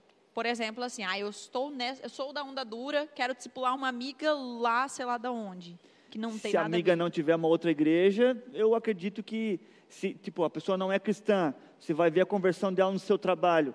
Eu acho justo você então discipular ela no seu trabalho. Porque é. pode ser o início de trazer ela para o corpo de Cristo. É. Agora, discipular de forma como nós entendemos aqui, uma pessoa de outra igreja, é uma aliança, um vínculo que fere é. a aliança que ela tem lá. Aí é, é complicado. E, e, uma coisa que eu acho que é inclusive legal mencionar é que se o discipulado ensinar todas as coisas que Jesus ordenou, uma das coisas que ele ordenou é que vivamos em igreja, em comunhão. Portanto, um dos ensinos do discipulado diz respeito a viver como igreja, viver em igreja. E aí, enfim, vai diferenciar, por exemplo, discipulado como uma ideia coach espiritual uhum. para uma ideia e para uma concepção bíblica de formação cristã. Ou seja, esse discípulo que talvez foi gerado no mercado de trabalho, ele tem como objetivo, eu como discipulador sobre ele tenho como objetivo, um dos objetivos, integrá-lo na vida da igreja, porque isso faz parte do processo discipulado e das lições que nós devemos ensinar então a ele. Uhum. Vamos para o lance mais prático da ondadura? Vamos, vamos. Para te dar algumas dicas assim por diante. Quando te perguntam lá, por exemplo, pastor, é, você pode discipular? Você pode me discipular lá no teu Instagram? O que, que você responde? Não. só, só, curto, só curto a mensagem. Não, só é sacanagem. Visualizou assim, e não respondeu nada. assim, tem muita gente que faz isso, muita, muita é, mesmo. É, e a resposta é não. E é não por quê. E é óbvio, enfim, quando eu tenho a oportunidade de fazer isso, então eu vou explicar. Eu falo não e explico que não para que eu não banalize o que é o discipulado. Uhum. Ou seja, se eu assumir o compromisso de discipular você, cara, eu vou discipular você. E aliás, inclusive em relação a algumas pessoas que eu discipulei ao longo da minha história, o que me dá raiva é, é disso. Porque assim, muita gente olha para mim e de fato eu tenho uma vida atarefada, cheia de compromissos e assim por diante. Mas se eu me comprometi a te discipular, eu me comprometi, a minha vida é tua, a minha casa é tua. Exato. O Heron bem sabe disso, enfim, ele ajudou a construir meu telhado na minha casa antiga, eh, rodou carro comigo, já fez tanta Rolou coisa uma junto escravidão comigo. boa, assim, tá ligado? Deus já perdoa, já. É, ele fez parte da minha vida. Então, quando eu assumo o compromisso de discipular alguém, eu estou convidando essa pessoa para entrar na minha vida por completo. E aí, quando essas pessoas vêm pedir, então, é, para serem discipuladas, eu falo a elas exatamente isso. Olha, eu não vou assumir esse compromisso, porque eu não posso assumir esse compromisso. Eu não tenho tempo, não tenho disponibilidade, e eu não vou banalizar o discipulado para que você diga que está sendo discipulado, mas eu sei que aquilo não é discipulado. Entende? Top. Eu lembro uma vez que eu era, já tinha uns quatro anos de, de vida cristã, sendo discipulado, e, nó- e o Lipão morava então em outro bairro atrás do Nova Brasília, no Jativoca, e daí ele me dava carona, porque eu não tinha carro naquele tempo, solteiro, enfim, gastava em livros, oferta e lanche pós-culto. E daí um dia eles estavam se bicando, estavam brigando dentro do carro. E eu lá atrás tranquilo, eu e o Joshua, né, com aquela bolinha ali, nós Só tranquilos. tinha o Joshua na Só época. tinha ele para conversar naquele momento, né? Enfim. E, cara, e eles discutindo, discutindo. E eu de saco cheio, falei, cara, eu não, eu não, preciso, eu não preciso ficar vendo isso, tá ligado? Assim, acho que naquele dia talvez a Lara estava errada. E daí o Lipão só olhando e conversando, e isso, aquilo, e eles discutindo, daí passou, isso foi sábado. No outro dia, nós tínhamos que abrir lá, servir a comunidade. Eu cheguei para ele e falei, cara, na boa, assim, ó, quando rolar a discussão entre vocês, deixa que eu vou de a pé. Eu nunca me esqueço dessa lição. Ele falou assim, presta atenção, filho. Tá ligado? Mesmo eu sou mais velho que ele. Presta atenção, filho. Você tem que aprender como um homem de Deus discute com a sua esposa. Aquele dia, um pouco mais da mentalidade do discipulado se fez real na minha mente. Que eu tinha que ver tudo o que, que ocorria. Entende? Por quê? Porque eu tinha que ver Cristo se manifestando para aquela necessidade. É. E aquele dia se manifestou. e para os desdobramentos mais diversos da prática da vida, né? E isso é muito importante, né? O discipulado ele implica vida. Então, o discípulo precisa ser parte da sua vida, da sua rotina, dos seus afazeres, assim por diante, para que você transmita exatamente o que o Heron acabou de pontuar. Você transmita como Cristo age em determinadas ocasiões que você vai enfrentar ao longo da sua história, da sua Eu jornada. só queria remontar uma coisa que nós falamos antes, mas talvez para quem está ouvindo tem que ter isso na mente. O texto, às vezes, quando a gente lê, tome sua cruz, siga Jesus, nega-se a si mesmo, tome sua cruz, às vezes fica só para o discípulo, o novo convertido. E o discipulador esquece que isso é para ele também. Só que ele vive isso, a, a cruz dele naquele momento é o discípulo novo convertido, é o discípulo transferido que precisa agora ter a mentalidade de, de Cristo aperfeiçoada. Não é só para o novo convertido, aquilo ali é para todos, independente do momento a qual ele está, se ele é só um discípulo, se ele é um discipulador. É, tem que lembrar muito bem disso, porque pode ocorrer a pessoa já estar algum tempo em discipulado e não mais achar que há algo a ser moldado nele ou nela, só naquele a qual está recebendo, um erro gravíssimo. Tem uma pergunta bem interessante aqui, que ela, ela da Fabiola. Ela diz assim: se no momento estou sem dis... ah, tá, a pergunta dela é: se no momento estou sem discípulo, eu deixo de ser uma discipuladora? E eu queria fazer o inverso da pergunta também. Se no momento que eu não estou sendo discipulada, eu posso discipular? Eu, a- pode responder nos dois sentidos, né? Ah, isso vai depender muito da metodologia da sua igreja e você deve estar submissa à autoridade do seu pastor dentro do contexto da sua igreja. Dentro do nosso contexto de igreja, por enquanto, o discipulador precisa estar sendo discipulado para discipular. E isso é um parâmetro que nós usamos para cuidado com o discípulo desse discipulador. Portanto, dentro do nosso contexto é assim que se vive. E a outra pergunta é? Ao contrário, né? Que aí é a pergunta dela, no caso, né? Se no momento que eu estou sem discípulo, eu deixo de ser uma discipuladora. Deixa. Assim, é, eu não sou nem um pouco místico. é, de verdade, eu tenho, na verdade, algumas lutas em relação a isso, inclusive, que muitas pessoas, enfim, atribuem essa coisa da unção, e fui ungido pastor, e sou pastor. Para mim, pastor é quem tem ovelha, discipulador é quem tem discípulo, e para mim isso está muito atrelado ao que ele faz está muito atrelado com a obra que ele executa, ainda que, obviamente, exista uma capacitação divina, uma separação divina, uma vocação e assim por diante. Mas eu tenho muita dificuldade com, essa, com esse apego a títulos. Por exemplo, por que, que você quer ser considerada discipuladora se você não tem discípulos? Não faz sentido nenhum. Eu acho que uma boa resposta para ela também, para incluir, é assim: a função discipulador, nesse momento, está stand-by, mas uhum. ela ainda é uma discípula de Cristo. Sim. Ponto. É.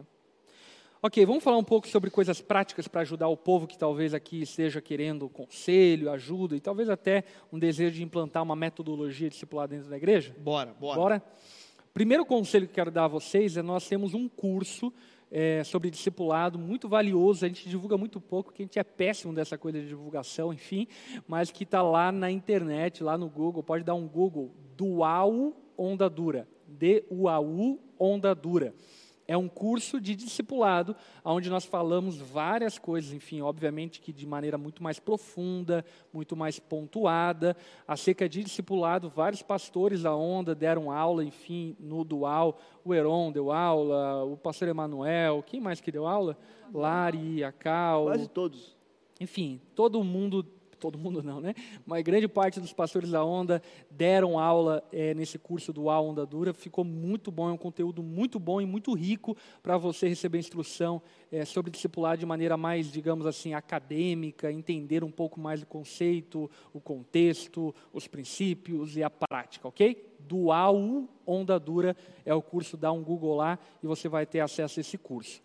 Outra coisa, como nós praticamos o discipulado aqui dentro da ondadura? Vamos aqui estabelecer alguns parâmetros para que você entenda. De maneira é, básica e simples, nós entendemos que o discipulador é alguém que foi discipulado e é discipulada. E esse discipulador só está liberado e apto para discipular quando ele é aprovado pelos líderes. Ou seja, os líderes que são os líderes desse discipulador dele liberam ele para se tornar então um discipulador com o cuidado dos discípulos que ele então fará. Então, esse discípulo, para se tornar um discipulador, precisa de aprovação dos pastores da igreja, da liderança da igreja, para então ele se tornar um discipulador. Na prática, o discipulado, dentro do nosso contexto, acontece semanalmente, todas as semanas procuramos, indicamos, enfim, que seja num horário fixo, num local fixo, para que não haja aí problemas na organização. O discipulado, nós é, indicamos e aconselhamos que haja ali uma duração de uma hora e meia, duas horas no máximo, uma hora dá para fazer, enfim, quando não é possível fazer presencialmente, fazer virtualmente, através aí de videochamada e assim por diante. Nesse encontro de discipulado, e nós fazemos essa distinção, né? Existe o discipulado e existe o encontro do discipulado. No encontro do discipulado, nós entendemos que deve ser praticado três bases ali fundamentais para aquele encontro, que é o quê? Ensino. No encontro discipulado deve haver ensino. Não deve haver apenas é, confraternização, é, troca de ideias, não, é ensino. Você precisa ter algo para trazer ao seu discípulo. E o algo que nós, enfim, estabelecemos na ondadura para trazer para o discípulo são os nossos materiais discipulados, que por enquanto é o material número um e o material número dois de discipulado. Uma vez que esse discipulador já foi instruído nisso, então ele instrui nesse encontro discipulado o seu discípulo essa lição. Ok? É, então tem que haver ensino, tem que haver amizade e tem que haver prestação de contas. São as três bases do discipulado.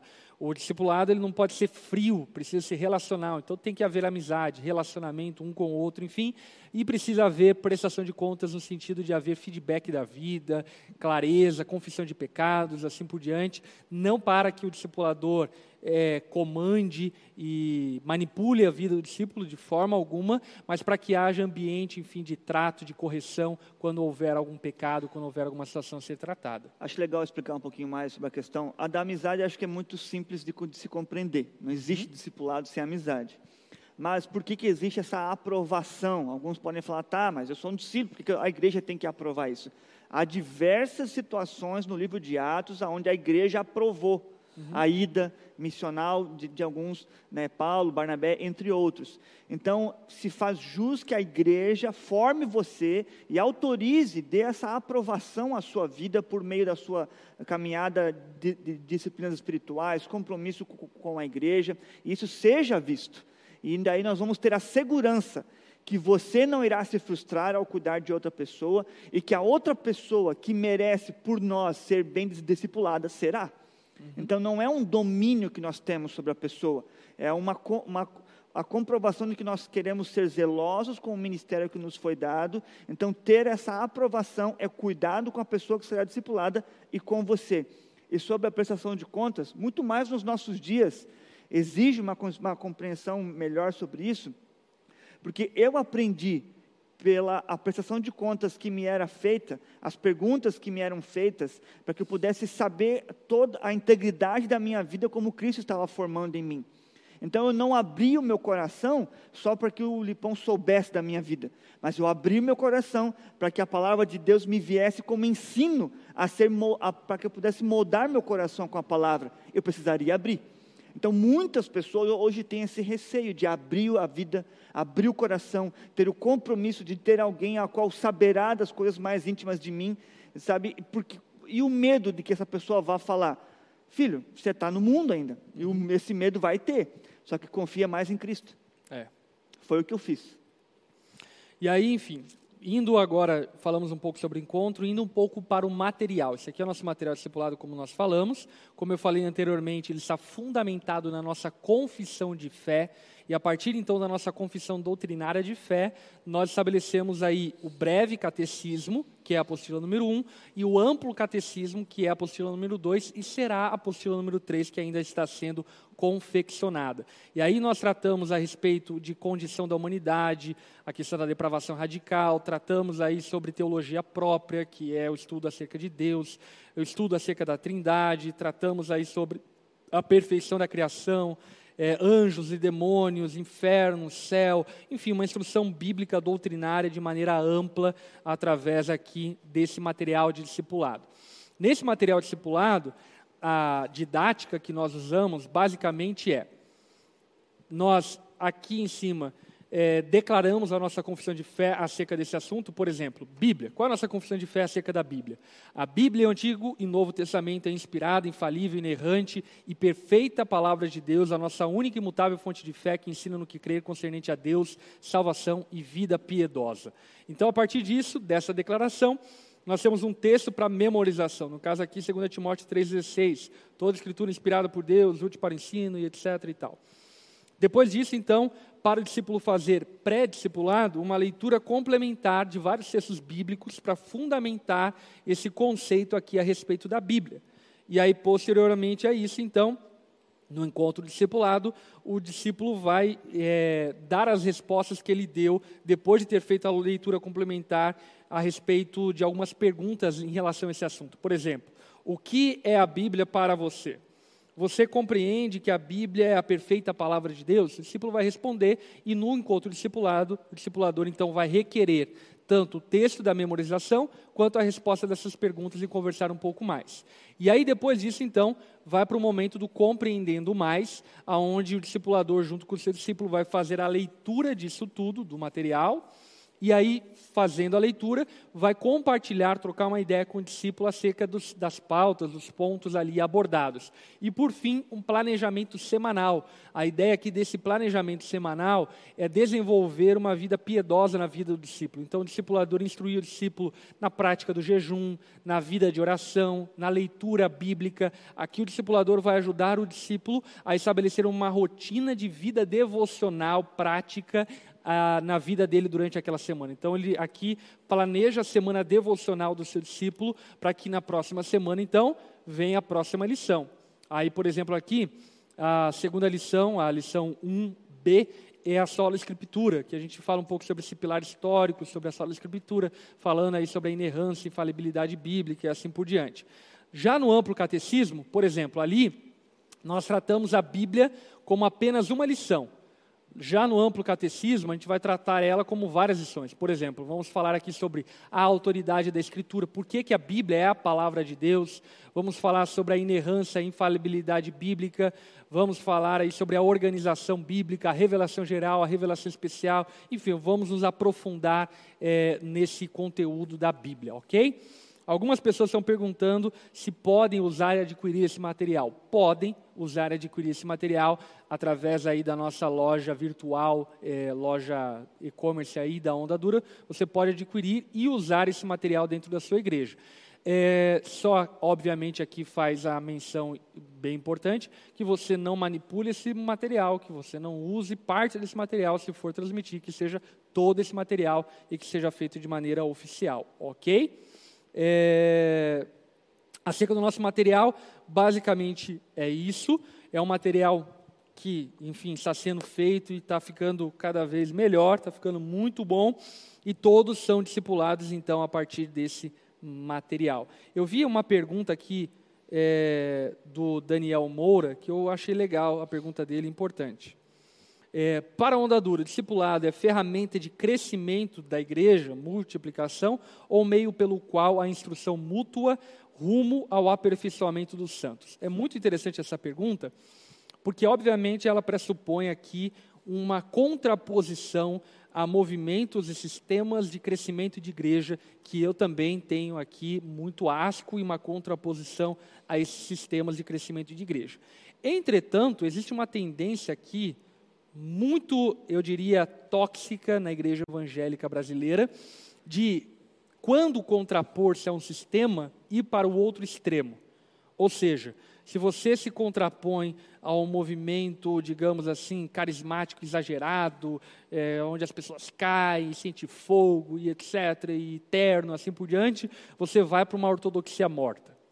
Se você se contrapõe a um sistema vazio de crescimento de igreja, apenas uma rede de alcance, assim por diante, você vai para outro extremo, aonde a igreja não precisa crescer, a gente fica aqui somente crescendo e sendo edificados em Jesus. E eu acredito que nós devemos ser um pouco menos traumáticos em relação a isso e agirmos de maneira muito mais ponderada. Por quê?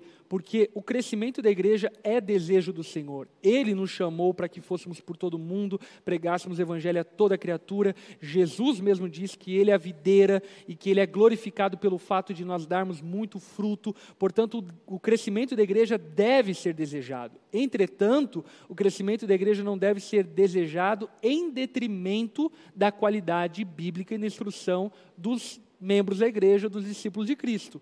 Portanto, aqui, o que é importante para essa resposta é, em primeira análise, o nosso objetivo com o discipulado é formar vida cristã na vida dos, daqueles que estão sendo discipulados. Mas por consequência disso, e também como objetivo para glorificar a Deus, é óbvio que isso se multiplicará, outras pessoas receberão essa instrução e, enfim, o reino de Deus será alastrado e multiplicado por toda a terra. É muito simples lembrar que Paulo diz que quem dá o crescimento é Deus, uhum. mas Deus também nos deu a ordem de fazer discípulos. Então, nós não fazemos o discipulado como uma forma do crescimento da igreja, mas o discipulado dá o crescimento à igreja. É. Não é um método para se crescer, que nós queremos ser grande. Não, mas nós obedecemos a Jesus e isso dá o crescimento por meio de Deus à nossa igreja é. espiritual, de instrução, logo teórico, de compartilhamento, de companheirismo e aí vai.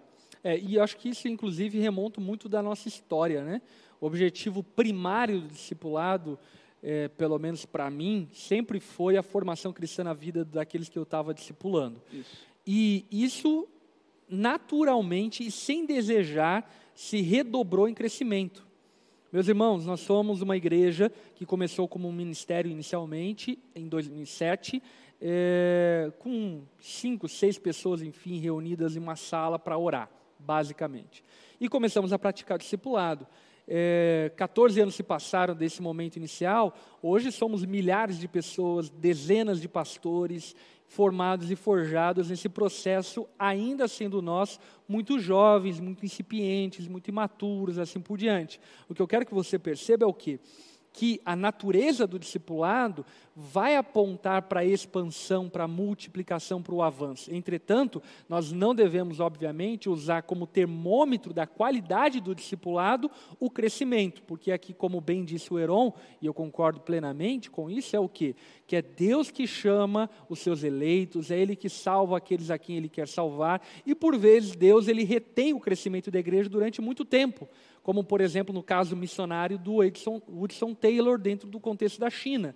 Ele foi, enfim, enviado da Europa para a China, ficou durante anos pregando evangelho sem nenhuma conversão. Se eu não me engano, a primeira conversão do missionário Woodson Taylor na China se deu depois de 10 anos de trabalho missionário dentro do contexto da China. Entretanto, muito daquilo que hoje nós vemos de crescimento da igreja chinesa é, dentro, enfim, desse sistema comunista, opressor que eles vivem lá, mas a igreja chinesa multiplica-se, cresce de maneira acelerada todos os anos, se deu pelo trabalho missionário do Woodson Taylor. O que eu quero que você perceba é o quê? Que não, nós não devemos tensionar primariamente o crescimento, devemos tensionar primariamente a formação cristã, mas eu não tenho dúvidas que quando cristãos são forjados e formados em Cristo, eles se multiplicam, eles se expandem, eles são enviados para pastorear, e ali, sendo enviados para pastorear, então se multiplicam onde estão e alcançam muitas pessoas para Jesus.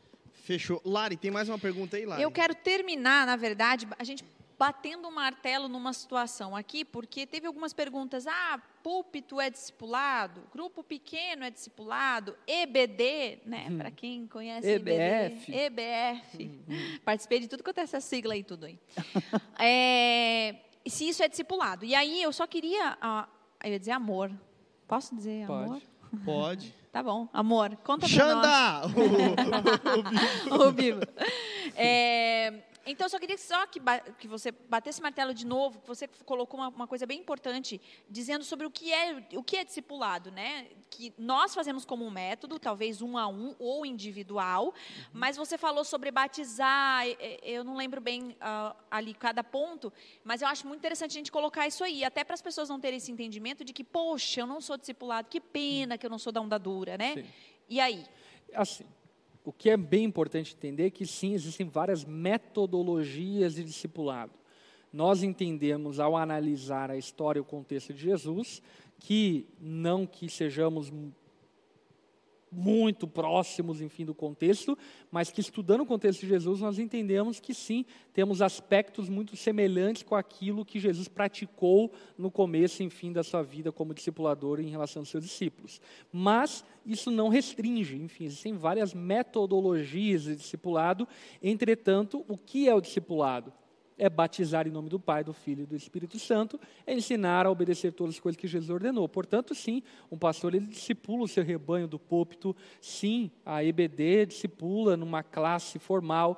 Agora, fazendo um paralelo bíblico, o que eu percebo é o quê? Que talvez não seja a maneira mais eficaz. E por entender isso, que nós então praticamos também o discipulado um a um, por entender que isso pode ser mais eficiente. E para nós, na nossa história, de fato se demonstrou mais eficiente. Não tirando, obviamente, a centralidade do púlpito dentro do contexto da igreja, porque entendemos que a igreja tem sim pastor, tem equipe pastoral que deve liderar, governar, doutrinar, ensinar e alinhar a igreja, e isso não é o papel do discipulador dentro de um contexto discipulado pessoal, mas entendemos então que esse discipulado pessoal ele é um bom complemento para a formação cristã daqueles que estão chegando dentro da igreja. Fechou. Tem tempo ainda? Tem, tem, tem. Pode. Eu acho que eu vou lembrar do primeiro texto que o Lipão mencionou hoje, que é a grande comissão, porque nós estamos falando e provavelmente a maioria dos que estão no, de quem está nos ouvindo hoje faz parte de uma igreja. Mas a ordem de Jesus era de dentro da igreja para fora da igreja. Uhum. E muitos hoje que já têm uma vida de discipulado dentro da sua igreja esperam outros irmãos evangelizarem outras pessoas lá fora, trazerem para conhecer a igreja, essas pessoas se membrarem a essa igreja e daí essas pessoas serem relocadas a serem discipuladas por eles. Quando que todos nós temos a responsabilidade de ir até alguém que não conhece a Jesus, uhum. levar essa pessoa a Cristo, levar essa pessoa para o corpo de Cristo e discipular ela. É ir até essa pessoa. Isso não pode ser esquecido. Nós falamos de diversas coisas aqui, mas se nós não mantivermos esse ímpeto até a volta de Cristo, ou até a nossa ida a Cristo, nós negamos a plenitude de ser um discípulo de Cristo. É. E aqui, só uma pergunta objetiva, que é muito importante essa pergunta. Uh, o Wellington pergunta aqui: Como discipular se não fui discipulado? Equívoco, engano seu. Não existe um cristão que não foi discipulado pelo Espírito Santo. Todos nós somos discipulados pelo Espírito Santo. Não atrele o discipulado a meramente uma metodologia. E se você não foi discipulado de maneira metodológica, implemente agora uma metodologia, uma prática materializada de discipulado e comece a fazer isso pelos novos na fé. Entende? Não é porque você foi órfão de discipulado, digamos assim, humano, que você deva fazer filhos órfãos. Você agora pode interromper essa orfandade e começar a discipular de maneira concreta, contundente, real e profunda os novos na fé que estão chegando dentro do contexto da igreja. E isso é muito simples de fazer. Enfim, estabeleça ali um material de discipulado, converse com o teu pastor para estabelecerem uma orientação bíblica de como orientarem os novos convertidos e começa você a ensinar os novos convertidos a começar no culto, por exemplo quando há algum convite à conversão, à manifestação da conversão, enfim, abrace aquela pessoa, cuide dela, liga para ela durante a semana, traga no próximo culto, isso já é uma prática de discipulado. Nós mesmos começamos sem nenhum material. Yeah. Uhum. Né? Nós começamos, eu lembro que o meu primeiro o primeiro material que me foi dado foi uma Bíblia, NVI, capa preta, a original. Então, mas depois, depois de anos, até começou a ser publicado muita literatura direcionada sobre discipulado. Uhum. Nós começamos a, a, usar elas, mas o meu primeiro discipulado foi com a Bíblia. E um cristão não pode se perceber sem a condição de dar a Bíblia a uma, a uma, a uma pessoa nova convertida. Ele não pode se perceber nessa condição. Ele tem que se perceber na condição de, pelo menos, ler a Bíblia com um novo convertido e crer que o Espírito Santo irá iluminar e convencer. Perfeito, é perfeito. Até porque discipulado sem a Bíblia é loucura, né? Não é discipulado.